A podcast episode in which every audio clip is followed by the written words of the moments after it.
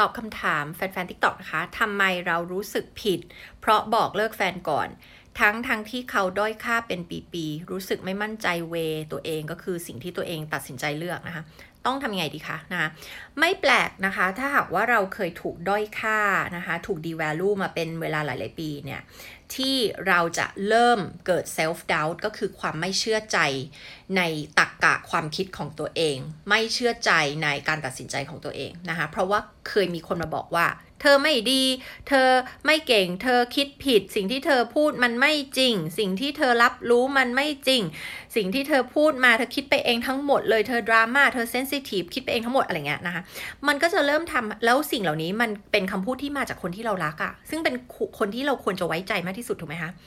พอเราไว้ใจเชื่อใจว่าเอ๊ะสิ่งที่เขาพูดถูกมันก็จะกลับมาทำให้เราตั้งคำถามกับความคิดตัวเองไงว่า เอ้ย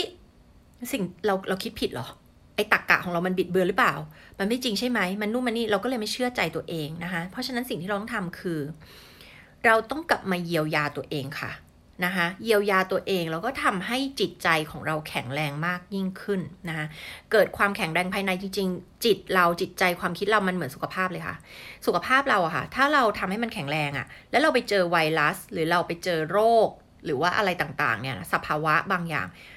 เราจะแข็งแรงและรับมือกับมันได้ มันจะไม่ทำให้เราป่วย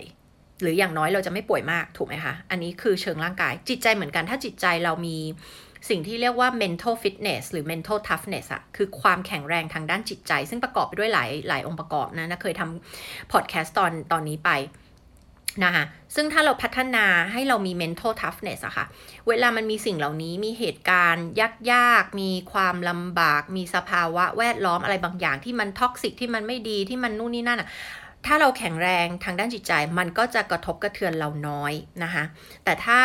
เราไม่มี mental toughness ก็คือเหมือนจิตความคิดเราอ่อนแอ มันก็เหมือนร่างกายเลยค่ะนะคะ มีปัจจัยต่างๆเข้ามาเหล่านี้มาทำร้ายเรา เราก็จะกระทบมากนะคะ ดังนั้นตอนนี้ก็นึกนึกเหมือนเราป่วยทางด้านร่างกาย เราต้องฟิตค่ะ เราต้องเหมือนเราไปฟิตเนสเลย นั่นแปลว่าเราต้องทำ inner work เราต้องพัฒนาตัวเอง อ่านหนังสือพัฒนาตัวเอง อ่านหนังสือที่ พูดเกี่ยวกับเรื่องของ self esteem เนาะหนังสือของนิดาก็มีหนังสือ shine from within ที่เป็นการพัฒนา self esteem แล้วก็ reinventing you เป็นหนังสือพัฒนาตัวเอง หรือหนังสือพัฒนาตัวเองอะไรก็ได้นะคะ แล้วฟังพอดแคสต์อ่านหนังสือนะคะ แล้วนำไปปฏิบัติสำคัญที่สุด คือไม่ใช่อ่านฟังแล้วไม่ปฏิบัติต้องปฏิบัตินะคะ เพื่อที่จะทำให้